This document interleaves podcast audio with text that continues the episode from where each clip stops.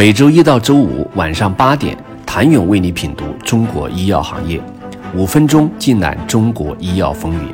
喜马拉雅的听众朋友们，你们好，我是医药经理人、出品人谭勇。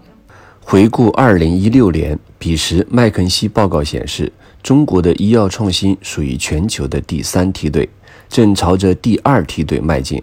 在二零一六年，临床研究是未来五年中国新药研发的最大瓶颈之一，对在研创新药的临床价值和上市速度影响巨大，审评审批政策也影响显著，支付环节是会影响到未来五年。一批即将上市的创新药能否获得合理市场回报的一个关键因素。当时的共识是，基础研究短期内不是最主要的制约因素，但对于未来持续的产出原始创新至关重要。五年过去了，如果以研发管线的产品数量和首发上市的新药数量为指标衡量，麦肯锡全球董事合伙人王景认为。中国医药创新已经跻身于全球的医药创新第二梯队的前列。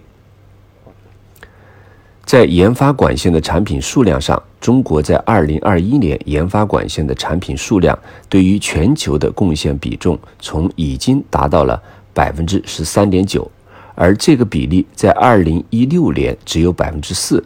在首发上市的新药数量上，中国二零二一年贡献比重达百分之六。仅次于美国和日本，比二零一六年的百分之二点五有了很大的提高。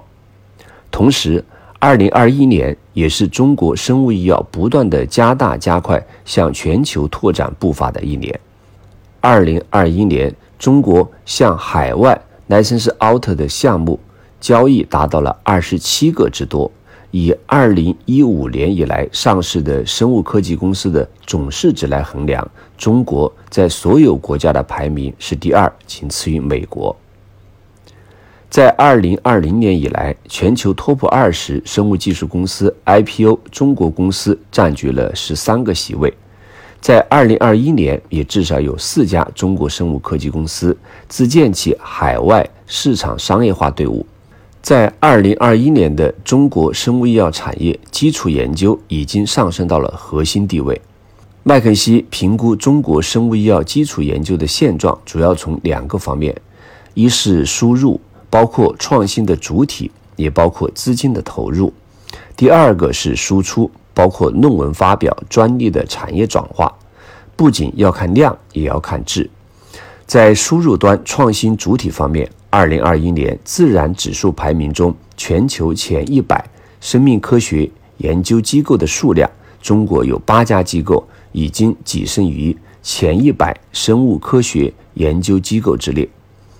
与二零一六年相比，增加了四个席位。当然，这八家机构与美国占据五十一所全球顶尖的生命科学研究机构来比，在绝对数量上还有比较大的差距。仍然有很大的提升空间。在资金投入方面，尽管中国的研发投入总量近年来都是稳居世界第二，但对于资金在不同阶段的用途进行分解之后，中国在基础研究阶段有一个结构性的薄弱，这就是中国在基础研究占到的研发资金比重只有百分之六，低于日本、韩国、美国、英国、瑞士等平均百分之十五的比例。如果分析过去五年生物医药领域风险投资交易笔数的占比，中国早期 VC 投资占比超过百分之五十，特点十分突出。但孵化、种子和天使投资仅有百分之七点四，而瑞士、美国、欧盟、英国以及韩国都超过了百分之三十。这样的投资占比其实本身是和基础研究的产业转化，包括一些概念性的项目孵化密切相关，反映出来虽然中国整体的研发资金持续投入，但对于基础研究成果的孵化支持明显不足。想了解我国原始性的创新、突破性的创新从哪里来？我国的生物医药基础研究离源头创新到底有多远？请明天接着收听。